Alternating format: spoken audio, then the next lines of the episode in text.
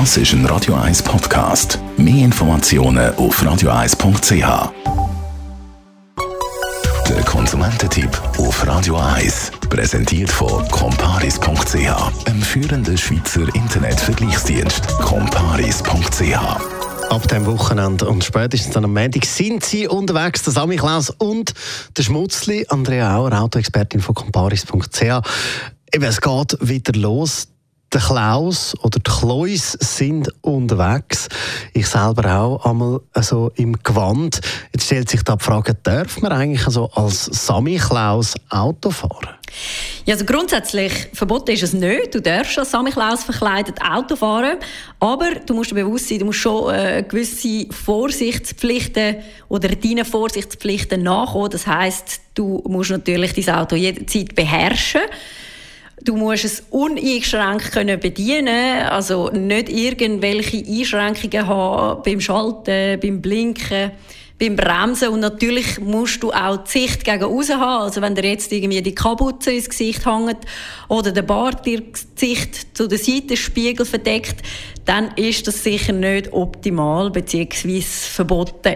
Und was auch wichtig ist, der Sicherheitsgurt, den musst du natürlich anlegen können. Also wenn du einen besonders grossen Bauch angeeignet hast und die Sicherheitsgurte nicht mehr anlegen kannst, dann wäre das unzulässig. Also da halten man sich an die normalen Verkehrsregeln, das ist ganz klar.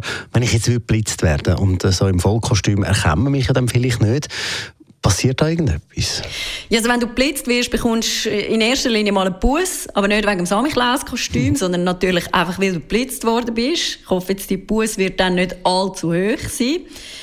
Aber sonst gibt es keine Zusatzkosten oder so, weil du jetzt vielleicht wegen dem Samichlaus-Kostüm nicht erkennbar bist. Weil im Ordnungsbußverfahren dort gilt die Halterhaftung. Das heisst, der Autobesitzer ist dafür verantwortlich, dass Buß gezahlt wird. Und wenn du jetzt mit einem fremden Auto unterwegs bist, dann hast du vielleicht sogar Glück und der Halter von dem Auto zahlt die Buß. Was passiert, wenn ich im Kostüm einen Unfall baue? Ja, also bei einem Unfall ist es so, dass natürlich die Polizei dann zuerst mal versucht äh, zu ermitteln, was ist denn der Grund für den Unfall. Und wenn dabei rauskommt, dass es aufgrund von deinem Samichlaus-Gewand passiert ist, weil du zum Beispiel keine Sicht gegen aussen gehabt hast oder weil ein schlechtes Schuhwerk gehabt hast, dann kann es sein, dass äh, gegen dich Anzeige erstattet wird, weil du gegen die Verkehrsregeln verstoßen hast. Und in dem Fall hat auch die Versicherung keine Freude.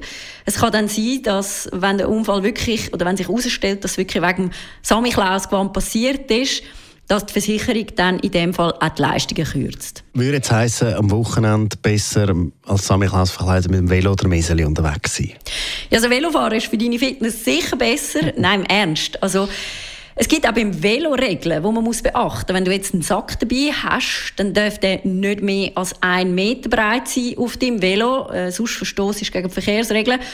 Und du, er darf dich auch nicht behindern in der Zeichengebung. Das heisst, wenn du jetzt den Sack irgendwie über die Schulter hast und gleichzeitig Velo fährst und dann mit dem Abbeugen den Arm nicht mehr kannst rausstrecken, dann ist das ein Verstoß gegen die Verkehrsregeln und dann kannst du auch gebüßt werden. Danke vielmals. Andrea Auer, Autoexpertin von Comparis punkt c h.